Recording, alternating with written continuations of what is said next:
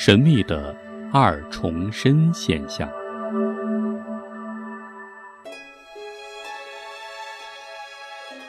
所谓二重身，是指隐藏在每个人心灵深处的另一个看不见的自我。从理论上来说，只有自己才能看到自己的二重身。不过，这一般对于人的右眼来说是无法捕捉的。二重身是心理学上的一种现象，是在现实生活中自己看见自己。先讲一个发生在英国的故事。一九八六年秋天的一个傍晚，伦敦的安娜夫人在料理完丈夫的葬礼后回到家，刚打开门，她就看到一个陌生的女人站在她面前。安娜以为自己眼花了。连忙打开灯，但他看到那个女人还在他面前站着，并没有走开的意思。最奇特的是，那个女人穿着和安娜一样的上衣，戴着和她一样的帽子，蒙着一样的面纱，看上去竟和安娜一模一样。安娜有些惊慌，她强迫自己镇定下来，摘掉帽子，卸去面纱。结果，眼前的那个女子竟然也模仿他做了同样的动作。一种恐惧感涌上了安娜的心头，她不由自主地去看那个女子的脸，结果却竟然像照镜子似的，那个女子的脸庞和自己竟然是一模一样。安娜伸出手去摸那个女人的脸，却什么也没摸到。后来，安娜才知道。他看到的就是自己的幻视像，而这种幻象除了他本人之外，别人是看不到的。很多人都有过和安娜一样的经历。一九八三年三月，美国芝加哥的哈罗德先生因为偏头疼的毛病犯了，拖着一身的疲倦，不情愿地从公司走回家。在吃晚饭的时候，他竟然看到对面坐着一个和自己一模一样的人，也操起刀叉准备吃饭。哈罗德感到十分古怪，正想和对方打招呼，结果那个人却渐渐地从他视野里消失了。而且事后，他的家人都说没有看到任何一个陌生人，都一致认为他的眼神出了问题。两周之后，哈罗德在打高尔夫球的时候又重复了同样的事件。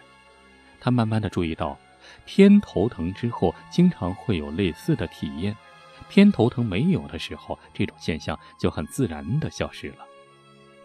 其实啊，据统计，不只是普通人，就是名人也有过类似的体验，比如物理学家弗雷德里克。精神分析学家弗洛伊德等人都记录了自身幻视的现象，发现了自己的二重身。所谓的这种幻视像，就是实实在在的像，并不是镜子里看到的虚像。因此，人类对于自身存在的所谓这种二重身，也可以说是分身的事，十分感兴趣。那显得是如此诱人，对于很多人来说，这是一个多么神秘的事件。我们现在还没有完全搞清楚这种幻视现象的来龙去脉。有些人认为这是由于脑子里发生了物理变化或者化学变化的结果，但这种变化具体是如何发生的，却说不出个所以然来。还有一些人认为，干脆这就是幻境、幻想或者白日梦，因为这种现象在多数情况下是分身和本人做同样的事。但是也有例外，那就是本人无意的将自己的愿望施加到分身之中。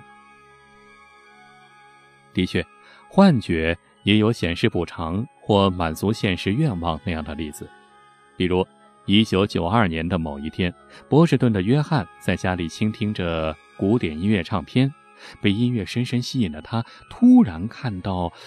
似乎是另一个自己在指挥着演奏那个曲子的管弦乐队，这不正是满足了他多年来的梦想吗？还有记载说，有人看到过自己的分身变成了一个魅力十足的球星，晃过几个对方的后卫之后，不失时机地洞穿了对方守门员的手指，轻松地把球踢进了网内。也有人感觉自己变成了进行飞行器特技表演的飞行员，或是成了身先士卒、威风凛凛的战争指挥官。这些幻视像总是充满了现实感，真实生动，绘声绘色，而且绝不可能和通常的白日梦混为一谈。一般来说，这种幻视像只在视觉上存在，偶尔也会说话的。一九九一年的一天，美国费城的雷尼一个人在做木工的时候，看到了另一个自己也在做木工活。雷尼抑制不住自己的好奇感，禁不住向那个人问：“你是谁？”那个人居然回答了，说：“我是费城的雷尼。”雷尼当时吓得目瞪口呆，扔下工具，撒腿就跑。事后，他向朋友们讲述自己的遭遇时，却没有一个人相信他。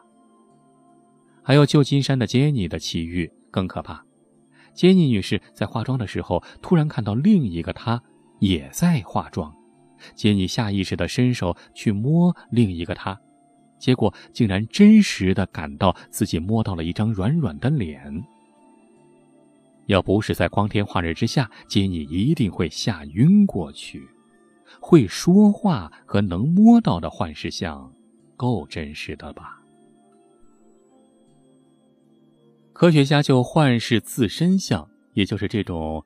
分身二重身，自己能看到另一个自己这种现象，提出了两种假说。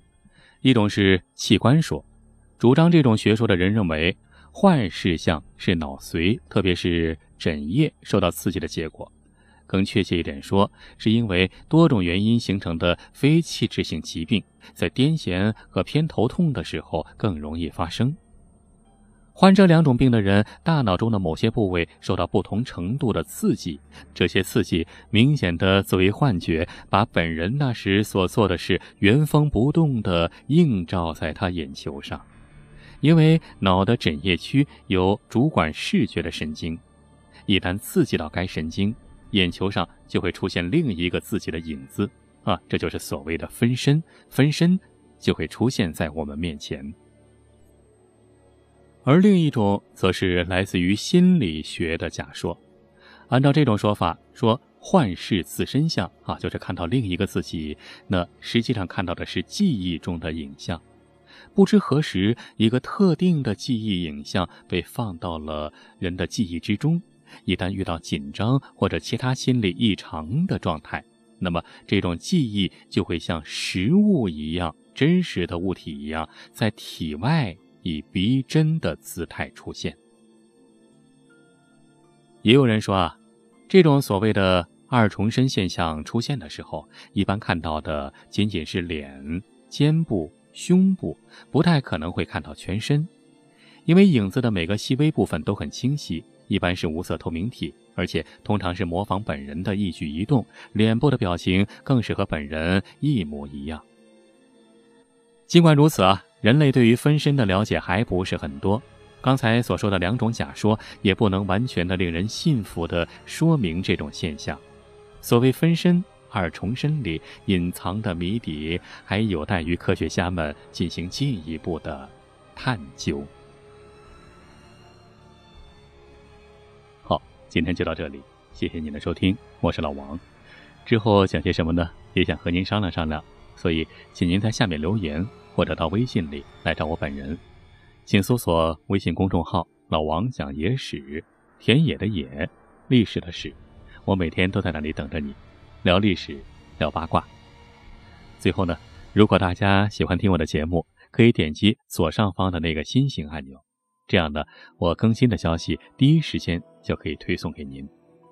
好，今天就到这儿，感谢您的收听，下期咱们再接着聊，下期再会。